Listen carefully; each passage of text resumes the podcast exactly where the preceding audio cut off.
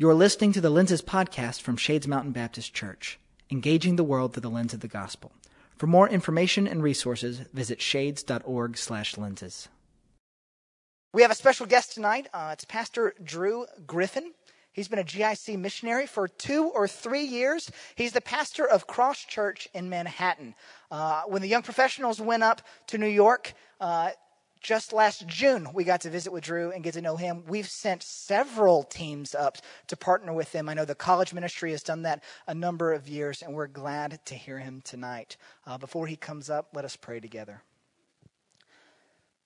Lord, thank you for your goodness, kindness, and mercy, for your presence here with us tonight, for what you're doing in our hearts and in our church. I pray, Lord, as we continue to talk about engaging culture and looking at things through a biblical lens, Lord, I pray that you would um, enlighten our hearts, soften our hearts and our minds, and let us hear from you from your word. Thank you for Drew, his presence with us tonight. May we hear from him gladly. In the name of Jesus, amen. Amen. Thanks. Well, good evening. Uh, when uh, Jacob started calling out numbers, I wonder if I was in a bingo uh, hall. I know they do that around here. So um, uh, I was relieved when no one shouted out. Um, this is going to fall off. Hold on. All right. Thank you for having me. Um, it's good to be here with you uh, at Shades. I love Shades. I love this church. I'm grateful for your church, for your commitment to, commitment to the gospel and to missions. Uh, we, know, we would not be where we are uh, in Manhattan doing what we do without your church and without your pastor, Danny Wood.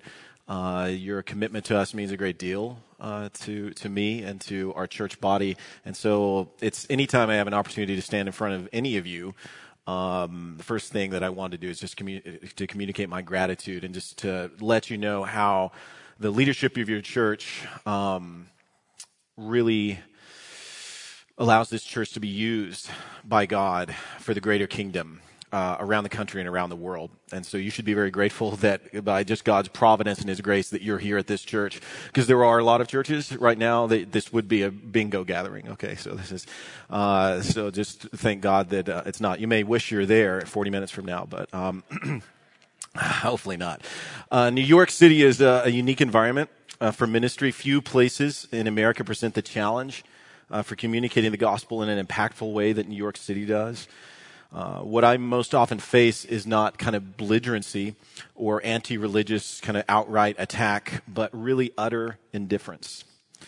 When presented with the Word of God, uh, the Scripture, most people uh, that come in contact with it uh, through our ministry kind of have much of the same response that the men of Athens did 2,000 years ago when Paul went to Mars Hill. He said that some of them laughed. Some of them said, you know, we'll come back and maybe we'll hear more.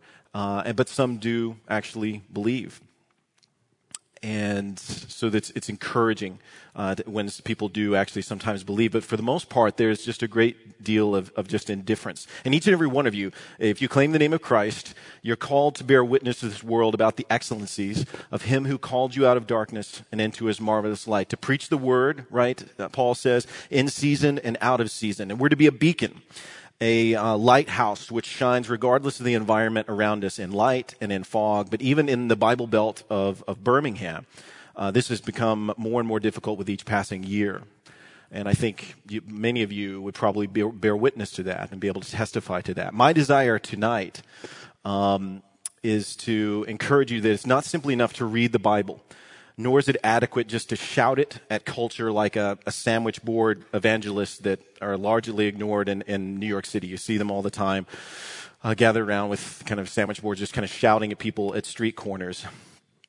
We must understand Scripture's relevance to culture, and we've got to see how it shapes our speech and can impact our society. So, my desire tonight, in the time that we have, is to help encourage you and embolden you in your use of the Bible to impress upon you its reality and its relevance. I want to share with you a way to view Scripture and see how it records our history and relates to our present and reinforces our hope in the future. I want you to see that the Word as history is a prism of God's glory. That interpreting that history is, it is a prophetic voice to our present time, and that in surpassing history, it is a promise of future hope. And under each one of these headings, the prism of glory and a prophetic voice and a promise of future hope, we're going to look at three kind of subheadings in this talk. So under each one of these headings, we're going to look at how God operates in the Word, what the implications are for us as Christians, and what this finally looks like when we engage culture with the Word in this way. Okay? So the prism of glory. Um, listen to this quote. Quote. We're moments away and I think culture's already there, and the church will continue to be more irrelevant when it quotes letters from 2,000 years ago as their best defense. Unquote. So this is not said by Christopher Hitchens or Richard Dawkins or some atheist or even like a liberal theologian like Bart Ehrman. This is Rob Bell, right? Former pastor of, of Mars Hill Church. And this is what we're up against. This, this idea that to proclaim the word of God just puts the church off to the sidelines of history and makes it uh, ir- irrelevant. And it's easy for those of us in a room like this to totally dismiss someone like Rob Bell. But it's important to remember that even though he's a defrocked pastor, he's not dismissed by the culture. And he may be ignorant, but he's in no way ignored by the culture, especially he said that statement in, in an interview with Oprah Winfrey. So let's kind of gather around and let's get one thing straight before we begin.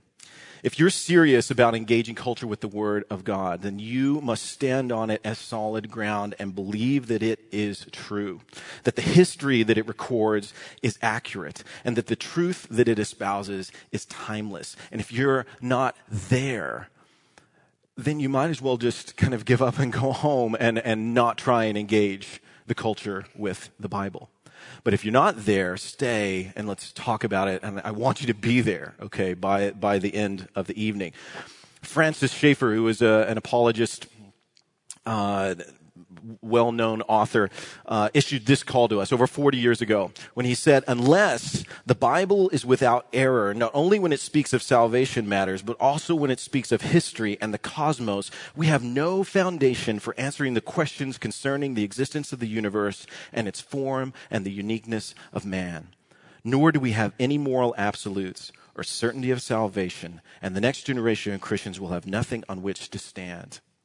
To begin to engage our present, we have to understand our past. Understanding our history as Christians and as human beings is essential because we don't make history as much as we're made by history. The Bible is a historical document, not only in that it's a product of, of history, right? But it records human history, and the historian at the helm is none other than the Holy Spirit himself. And one of the most common objections uh, to the Bible that you're going to hear is that it's, it's hard to understand.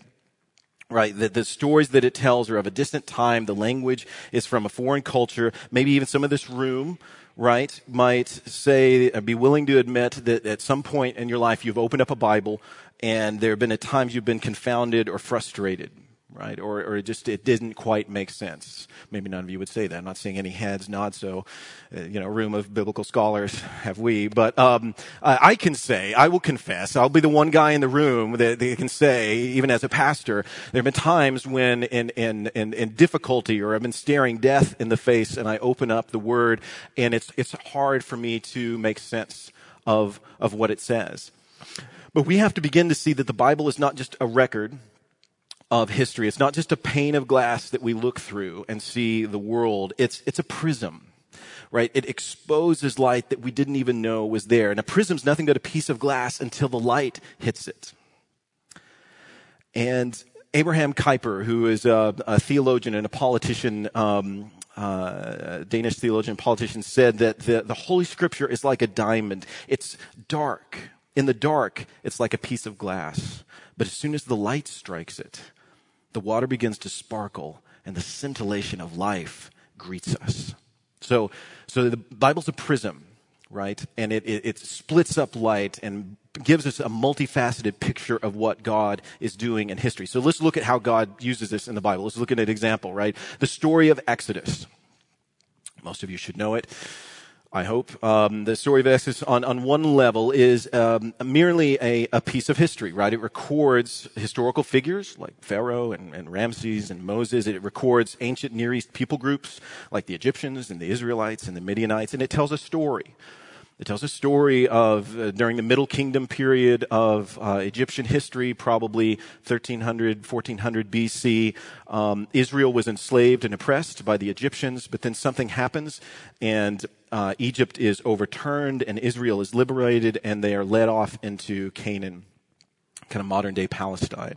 And what's funny is that this is a, a proven, you know, historical fact. There's a, um, a, museum just down the street from me. It's the Metropolitan Museum uh, of Art in, in, Manhattan. Huge, massive museum, and they had this this. Um, uh, exhibit of Middle Kingdom Egyptian art and artifacts super exciting stuff if you're a nerd like me, I guess. But anyway, so you, you go there and they have this thing called the Ipuwer uh, papyrus. And what it is, is it's, it's a, a piece of uh, papyrus. It's a piece of, of, paper. Recorded on it is uh, this this lengthy kind of poem talking about this period in Egyptian history when all of a sudden um, everything was upended and Egyptian culture was completely turned upside down. So much so that um, uh, the wealthy people became the slaves because they had no longer had slaves of their own. And instead of looking at the reflection in, in polished pieces uh, uh, of metal, they had to just look at the reflection in the water in the Nile because everything had been taken away from them. And this is a this is a secular source. This isn't in the Bible, but it, it's confirming this is a historical uh, reality. But the story of the Exodus that's referenced 20 times uh, in the Bible is much more than just a mere historical record. If you pick it up and you read it and you say, "This is nice," you know, this is something that happened 3,500 years ago, but I don't see how it, it impacts me, um, then you need to see that the story of the Exodus is a picture of God's glorious grace through salvation. And the key to understanding that is in Christ. Christ is the prism which divides this out and begins to expand the meaning of the text. There's a, a British uh, Old Testament scholar named Alec Motyer who was talking about the Exodus story, and he said this. He said, think about it. Think about what an Israelite would say on the way to Canaan after passing through the Red Sea. If you asked an Israelite, who are you? He might reply, I was in a foreign land under the sentence of death and in bondage, but I took shelter under the blood of the Lamb. And our mediator led us out and we crossed over. Now we're on our way to the promised land that we're not there yet. But he has given us his law to make us a community and he has given us a tabernacle because we must live by grace and forgiveness and he is present in our midst and he will stay with us until we arrive home. And Motyer says that that's exactly what a Christian says, almost word for word. That we were once in bondage, but we've taken shelter under the blood of the Lamb, and we're being led out to a promised land that we're not there yet, but God and His presence is going to be with us until we get there. We begin to look at Scripture when we begin to look at scripture through Christ, we begin to see meaning that we previously missed, right? This single beam of light hits that prism and it just explodes into a multifaceted picture of what is truly there and has always been present, but is rarely understood. So what are the implications, right, for us as Christians? When we begin to read scripture like this, it opens up to us. And we begin to see the meta narrative of scripture, that the Bible is a single unified story across all its books of creation and fall and redemption and consummation. And no part of the Bible is useless.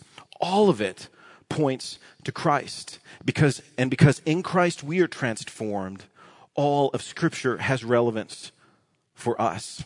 Jesus himself proves this point. After his resurrection, Luke records that there are a couple of men who are walking from Jerusalem to Emmaus, and Jesus appears to them, and he is with them, and they are confused about what has happened. That this man who claimed to be the Messiah was killed, and that he was buried, and, but now his followers are saying that he was resurrected. And Jesus, uh, Luke records, begins to explain all throughout the scriptures of how they point to Jesus as a Messiah, how they point to himself. And what does he say that when uh, Jesus leaves them, the men, both men say, when he explained these things to us, didn't our hearts burn with understanding? and the understanding was that Jesus gave them that prism of God's glory, right? He gave them the, the rubric to understand Scripture, to see that it all points to Him. And when you see that and you begin to recognize that, your hearts are going to burn with excitement and passion. If we understand this, what are the implications now when we engage culture?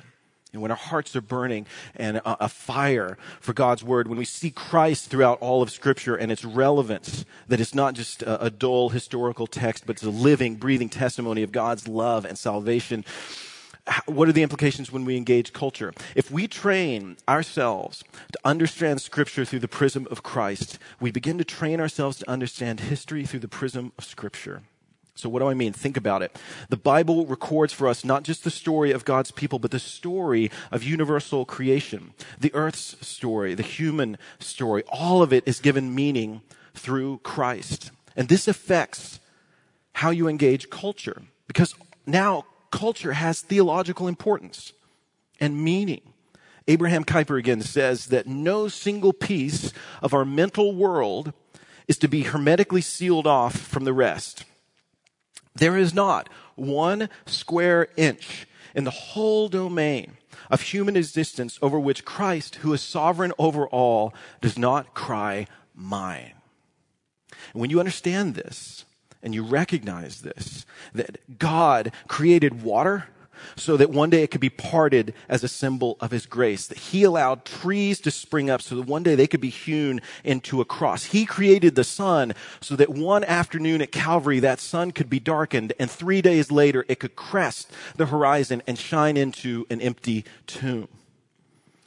Kings exist so that we know the concept of kingship. Nations exist so that we know what it means to belong to a collective identity. Families, fathers, mothers, children, adoption, all are instituted to point us to the reality of the family of God, our Father, and how we are adopted into that family. You begin to see the beauty in culture, even secular culture, as it processes these truths. And it records the beauty of God at work. So instead of railing against culture, we seek to find the truth in it, wherever it exists, and redeem that truth and claim it as Christ's and celebrate it. For were there not humans, the very rocks would cry out and proclaim the glory of God. The word, the word, okay, now helps us understand our past. It's, it's a record of history. It's a prism that by which we can see that all of history is just a tapestry for the glory of God. And it trains us to see his gracious truth in the culture around us. But it does more than that, right? It gives us a prophetic voice to engage our present. So let's look at what it means to have a prophetic voice. The consistent picture in the Bible of prophets is of those in their generation who are entrusted with the promises of God and commissioned to remind God's people and the watching world of his promises. So knowing the Bible is essential for this work. You want to be a prophet, you want to engage culture, you want to be one of these people who reminds God's people and the watching world of his promises, you need to know his promises. His promises are in the word, so you need to know the word. And there's no other meaningful engagement that we can have apart from directing people to the promises of God and proclaiming his glory in Christ throughout history. So how does God do this in the Bible? You can look at the, the prophet Jeremiah, right? Jeremiah is, is called at a young age and he is sent to remind God's people of his promises and to rebuke them for failing to live in light of those promises. In a culture rife with spiritual adultery and idolatry, when people turn to lust to satisfy themselves and their need for divine love, to politics to satisfy their need for divine protection. Does this sound like a time that we could recognize?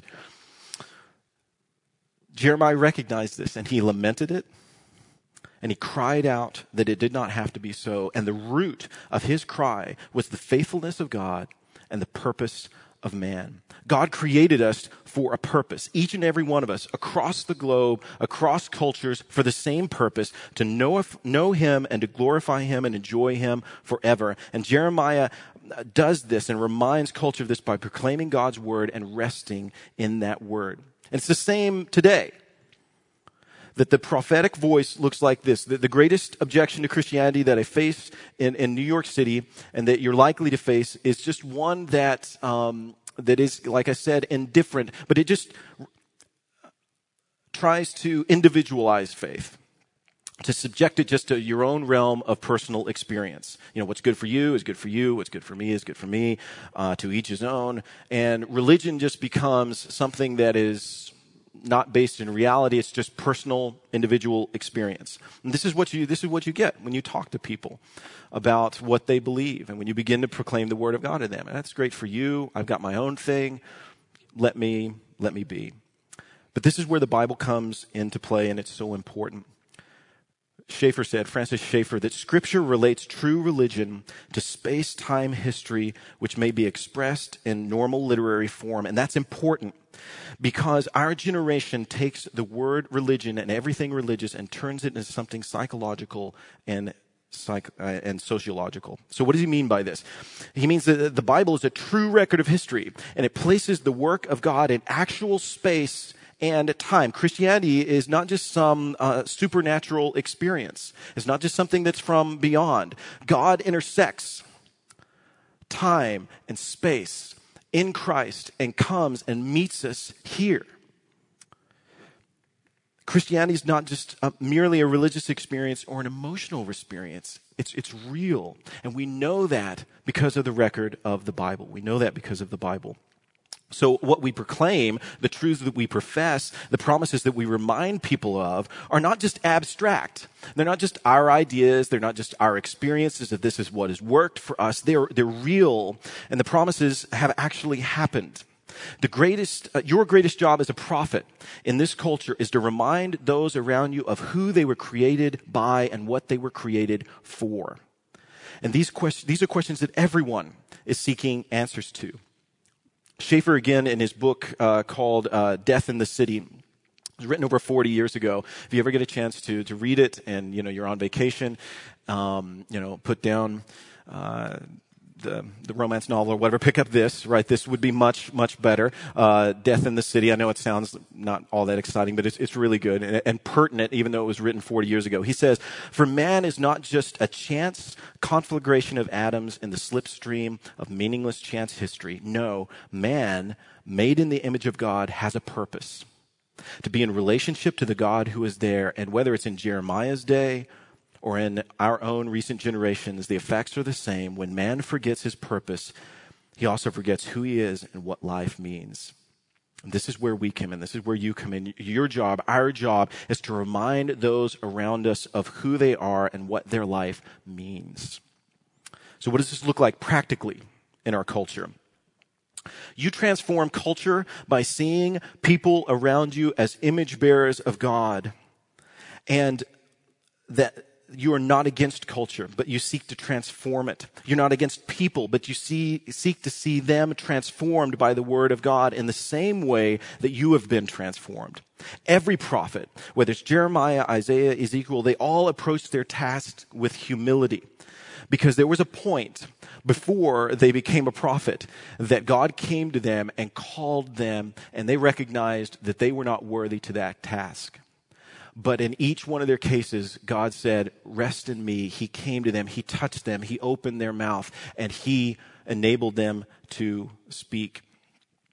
They were first changed before they were called to change others. They were used by the word. They didn't merely just use the word for their own purposes. It's not our job as Christians to condemn everything and every person that we see or to use the word to prop up our cultural or political positions. And God forbid that we should be found or caught using the word of God to do anything other than remind people of who they were created by and what they were created for. Far be it if we ever are found or caught to use the word of God as some sort of tool to keep people down or keep people apart or raise us up or give us any kind of political power. And I say that because we're in a season and an era and a time of, of political intrigue, uh, an election season where that's pretty pertinent. And I think it's important to remind us if you were going to be prophets and engage culture, we need to look at how prophets engage culture and how those who are given the word of God and called and, and empowered by him to engage culture are to act. That was just a side note. That was free. That was a parent parent thing. I'm done. I'm done with that. But anyway, so what does it look like in the culture? Um, uh, every prophet, they they um, they don't tear people down and they don't tear culture down in order to create an opening for the gospel, right? Dietrich Bonhoeffer, theologian, pastor, uh, spy, um, you know, uh, German theologian, pastor in the uh, 1930s was ultimately uh, uh, killed by Adolf Hitler um, during uh, kind of a, a purging. he once said that theology does not need to disparage the world and aggravate the, the neediness of women and men for the sake of trying to display the relevance of the gospel. The Word of God does not ally itself with this rebellion of mistrust of humanity. Instead, the Word of God reigns. In order for the Word of God to reign in your speech and in your engagement, it needs to reign in your life.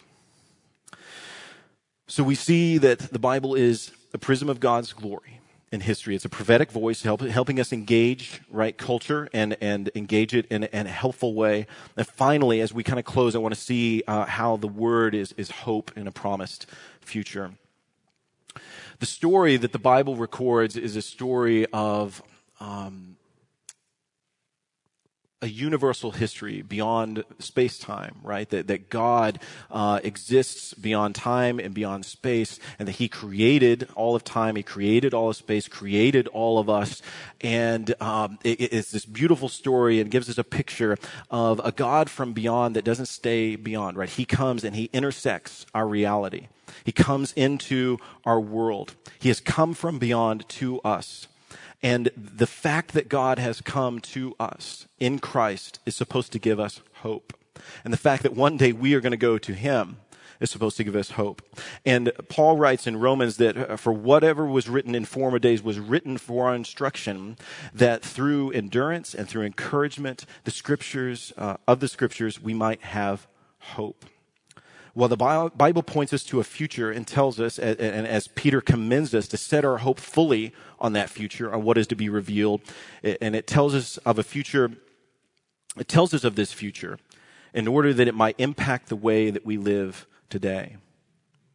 Bonhoeffer again wrote something that is so pertinent to this. And, and this is a guy who is, uh, is oppressed and is imprisoned uh, by the Nazis and has every right to despair about his current circumstances. But the hope that he has in Christ and the hope that he sees revealed in the church is what gets him through. And he says, what matters is not the beyond of this world, how it's created and preserved and given laws and reconciled and renewed. What is beyond this world is meant in the gospel to be here for this world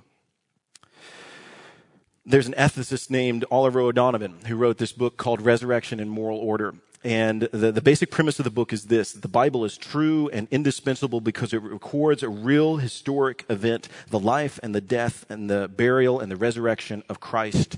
But then the Bible interprets this event for us and tells us that Christ's resurrection was the beginning of a new world, the renewal of all things, and that in Christ we are being renewed and are participating with him in the renewal of all things. So what does this look like in culture? What does it mean that we are a people? Uh, it means that we are a people uniquely motivated by our hope. And this hope is in what Christ is doing and will do. It impacts every sphere of our lives and begins to ripple throughout culture. So what does this look like? the best story that I can come uh, come up with, and the illustration that I think is pertinent of uh, what real, true hope based in reality and the effect they can have on culture, uh, what that looks like, comes from Stephen King.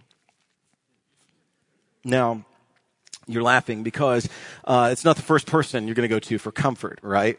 Um, you know, uh, I, I read some of what he writes. He's, a, he's, a, he's an excellent writer, despite some of his subject matter. Uh, but he, he, truly is a, he's a great writer, and um, uh, so it's but it's understandable if he's not your first choice when you're you know when you need some comfort. Um, but years ago, he wrote a story called uh, Rita Hayworth in the Shawshank Redemption. It was made into an Academy Award winning movie uh, probably 25 years ago uh, called The Shawshank Redemption. And it's a tale of hope. And if you haven't seen the movie, haven't read the story, uh, it tells the story of a man, Andy Dufresne, who's wrongfully convicted and he's sentenced to prison, Shawshank Prison in, in Maine. But he's innocent. And he's sent there to live among those who are guilty and who are enslaved. And there he meets a guy named Red Red's a fellow prisoner, and the whole t- story is told through Red's perspective. And there's something different about Andy from all the other prisoners. And Red sees this, he, he notices this.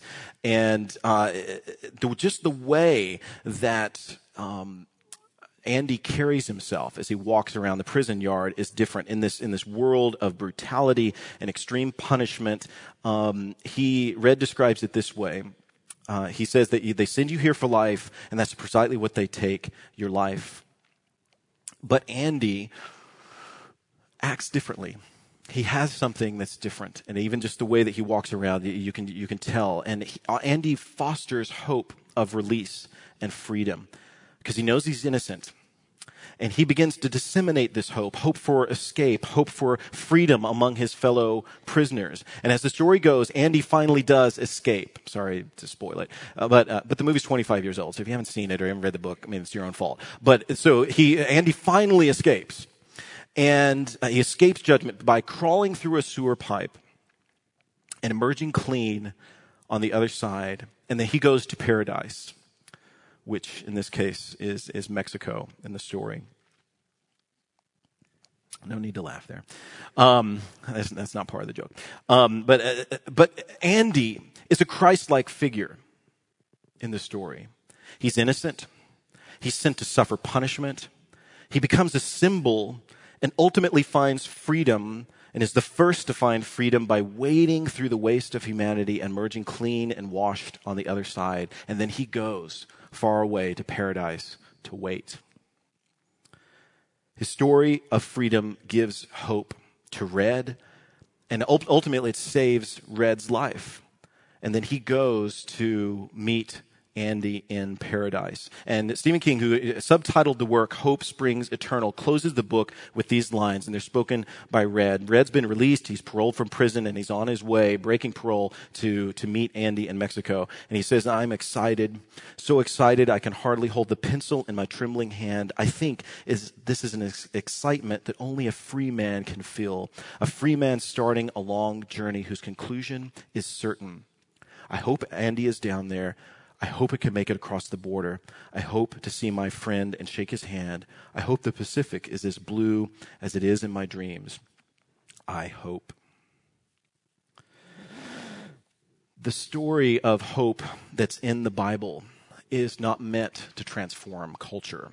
The story of hope that's in the Bible is meant to transform us. And only if we receive it, believe it is true, and proclaim it as reality can we have any hope to begin to see a change in the world around us?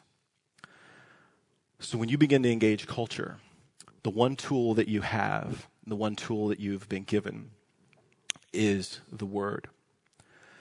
And unless you take it and begin to see the word through the prism of Christ and begin to see the world through the prism of the word and see the worth and the value of the people standing next to you and see the worth and the value of the things in culture and begin to elevate that and, and proclaim that and, and reach out and cl- claim that for Christ. Until that happens, we, we are not going to see culture change or lives changed. Let's pray.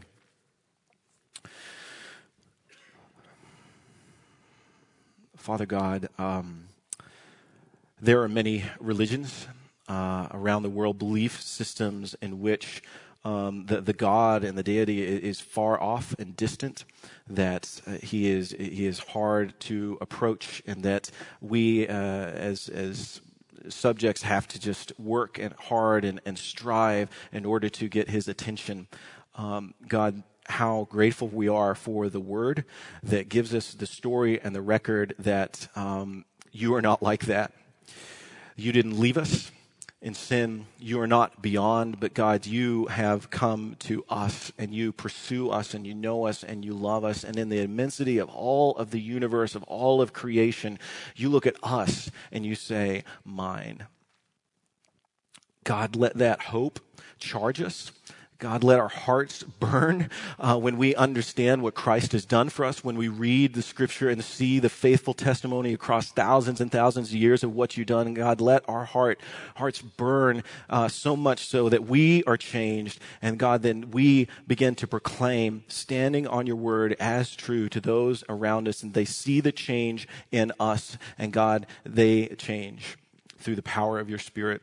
God, thank you for your word. Thank you for your grace and your mercy, your humility that makes uh, our lives possible.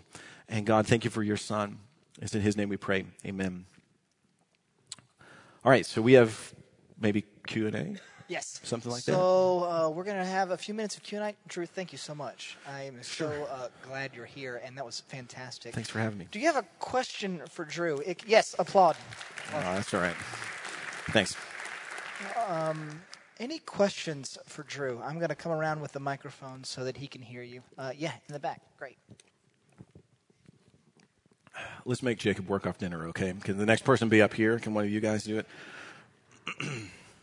I'm sure every uh, encounter you have with an indifferent person, you have to do a little different. You meet it as it comes. But in general, how do you deal with someone who is indifferent? I think that um, the the biggest thing that I've seen is um, uh, the, the the thing that works um, is not rushing it. You know, if, if you tr- if you know that God is sovereign and that He has His sheep that are not of this fold and that they are His and no one's going to take them out of His hand and they are not going to uh, pass away uh, apart from them coming to know Him, He will uh, call to them. They will follow Him um, when you put that initial call out there and there is indifference, you, you still rest and you trust in that and you stay present. You know, you love them. You don't, um, this isn't um, some kind of evangelistic um, amazing race where we just go around the world and just try and rack up the number of people we've shared with and the number of people that we um, uh, lead to Christ. We're called to make disciples. And discipleship begins long before people come to know Christ, right? It, it comes when you love them and, and, and display Christ's love to them and um, listen to them and see where the gospel can be applied in their life. And so what, what I do is I just continue to love them, speak to them as long as, until they tell me, until they get the restraining order, I guess. I don't know. um, you know, but until they, you know, say, hey, buzz off, um, we, we continue to talk and we befriend and, and you, you, you stay with them, you know, and you, you don't treat them as a commodity, but you treat them as a person. So, anything else? Yeah, good, good, good. I'm really concerned about um, in looking at our culture used to be when people were asked, you know, what is your faith? You got a whole litany of um, Protestant faiths. I'm Catholic, uh, or I'm I'm Presbyterian, or I'm Baptist, or whatever. Mm-hmm. Then we expanded in this country, and so now we're either Christian, or we're Muslim, or we're some other defined quote system of beliefs. Okay. It seems now that the, the trend is the largest and fastest growing component in answering that question is none. Right. Okay? So there doesn't seem to be a, a, conceptual framework around any belief system that really applies to people against which they measure truth. And yeah. if we assume that the, the Bible is telling us truth, in our politically correct world, there is no truth, if mm. you will. How do, how do we bring that across? And I know you say the long term relationships and those kinds of things to this group of none, the growing group of none? Right. Um, well, I think the nones are. Um, they all have a, a, religious belief system, right? Even if they say that they don't. I, and I think that the the research that's been done, and there there are guys. There's a guy named Christian Smith um, who uh, has written several books uh, talking about this group of of kind of nones. Um, not you know, I don't know. That's always funny to me. Uh, um, but um, uh, I'm thinking of Catholic nuns, but anyway, um, but this group of nones, right? And that really they they have something this a belief system is called moral therapeutic deism, right? It's the idea that they know that there's probably a God. Um, that um, it's probably good to be moral, and you're moral because it kind of feels good. You know, it's therapeutic, and so you're moral therapeutic deism. And so, but what we what we find, and reason why the nones are kind of increasing is that um, those people who believe like that are in churches. And what's happening is that uh, what has happened over the last 25 to 30 years, large in part because I think um, uh, real, true biblical scholarship and preaching has been absent, and topical, cultural, wind shifting, whatever has been present, is that you see um, people whose faith is not rooted in the Word, but just through a kind of therapeutic experience. So a lot of these people are fully secular, sitting in the pew of a church, and all of a sudden, you know, their children grow up and don't want to come to school anymore, Sunday school, and don't want to come to church, and they are these nones, you know.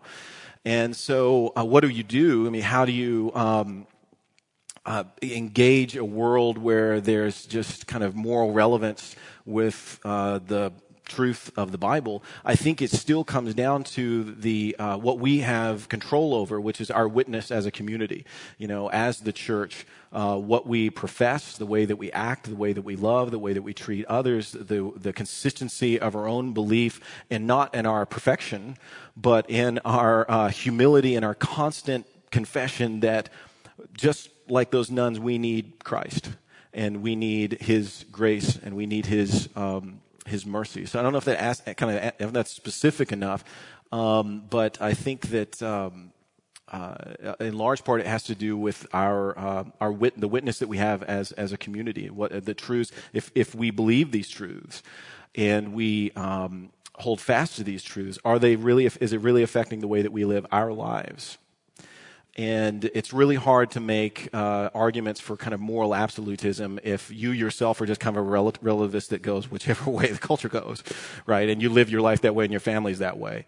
And so I think that's been the biggest hurdle is that even in the midst of a church, a lot of people are, they, six days, six and a half days a week, they absorb culture and two hours a week they absorb um, uh, Bible or church or Christianity.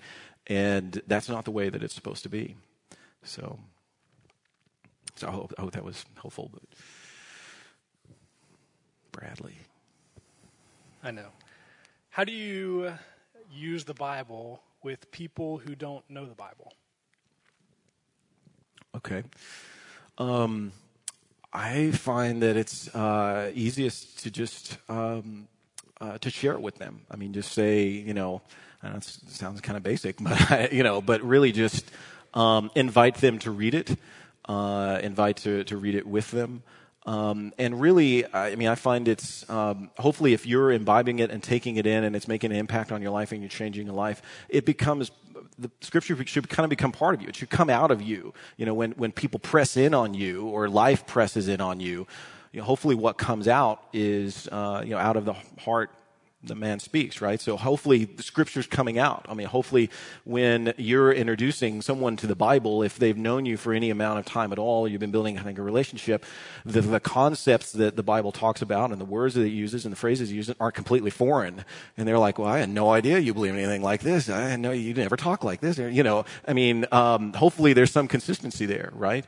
And so really just, yeah, um, uh, if someone is actually interested and they're to that point of like, what should I read? I would say, you know, read the Gospel of John or read, you know, send them somewhere that is, um, uh, accessible and and you know because they open up the book there's a thousand pages they don't know where to start help guide them that way but really just kind of share it share it with them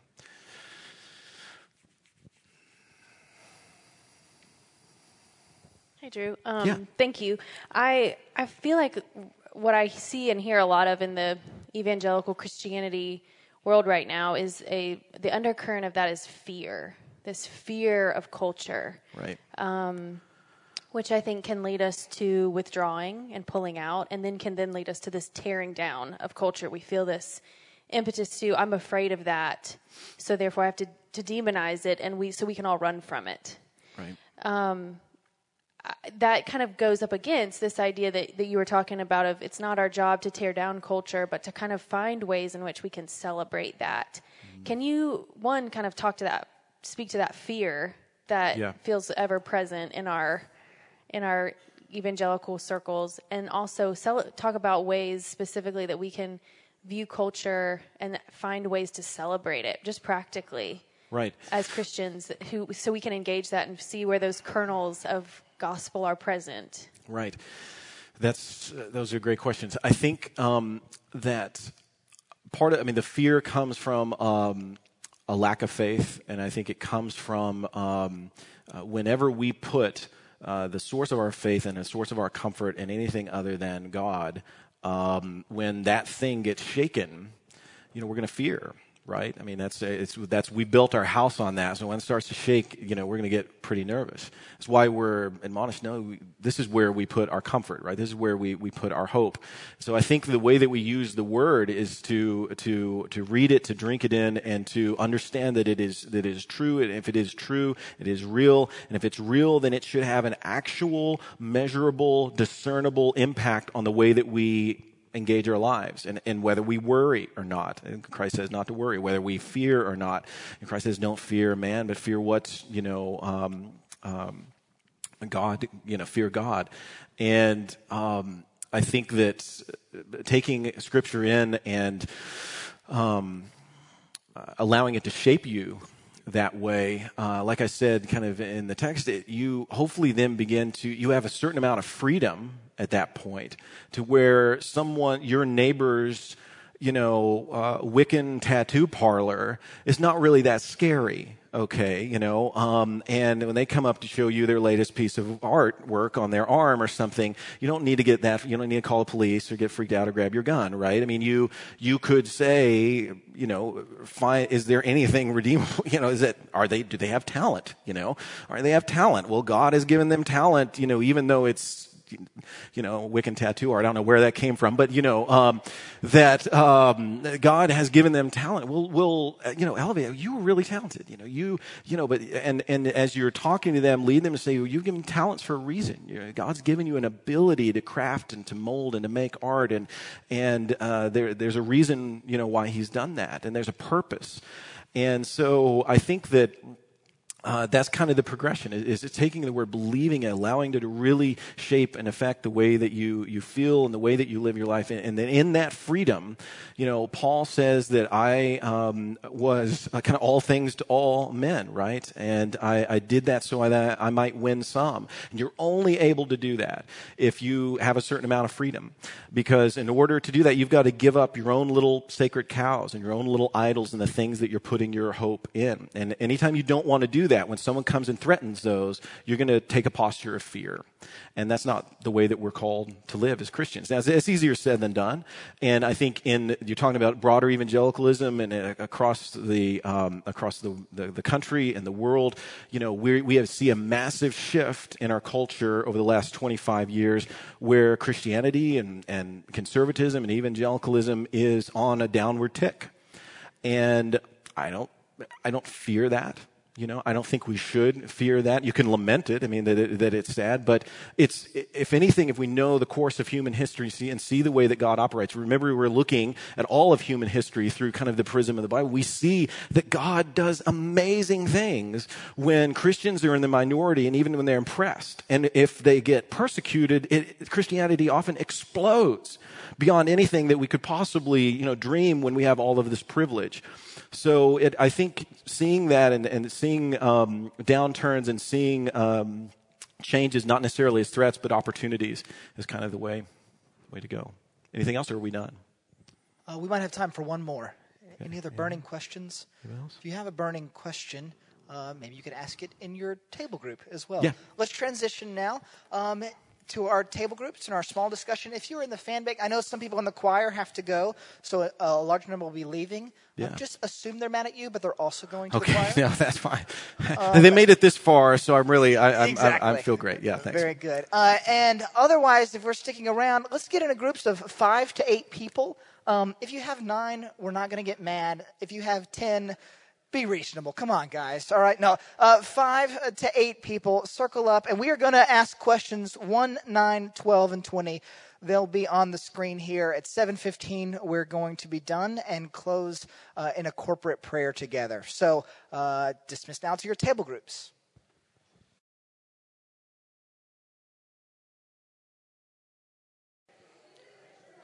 All right, guys, we're going to wrap things up. Undoubtedly, many of you could talk all night, and we encourage that, just not in the room, if that makes sense. You know? Okay. Um, I would love to hear uh, anything that came out of your group discussion, something that you might want to share overall. We can only have time for one or two. In particular, uh, question 12 How does this inform our worship? Uh, does somebody have something that they came out of their group? It doesn't have to be that question, but that's the one I'd like to hear from uh, that you would like to share to the room.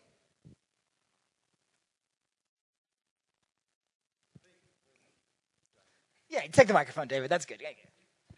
I think one thing we were talking about is that with with the comment that was made during the talk about celebrating culture, that I think if I mean if we celebrate culture in terms of reflecting God's truth, that that is an act of worship in us. I mean, that's what we're doing here. We're celebrating the truth of God. We're celebrating our salvation in Christ, or whatever. We're celebrating God in this building. And so, if we're celebrating what we see of God in culture, that that's just sort of taking that worshipful attitude and not confining it to the walls of the church or the places where it's officially Christian, but to take take it out into all of God's creation. Take that attitude outside the doors of the church. Thank you for sharing that. Any others? How about question uh, 20? What's one thing I should pray about for myself and for others as a result of this topic in tonight's discussion? Did you guys even get that far? Got too too excited on number one and number nine, the first questions? All right. So, uh, two quick announcements before we close in prayer. Man Church is this Sunday at 6 o'clock in this room. Uh, men, we would love to have you back right in here. We're excited about that. Next week, Mary Beth Thomas, who's a counselor, is going to talk about identity. This is coming up a lot, particularly in culture now. And uh, we are very excited about what she is going to share with us. So uh, make it a point to be back here next week. We're going to close in prayer together by reading uh, a corporate prayer out loud. Uh, if you'll stand with me.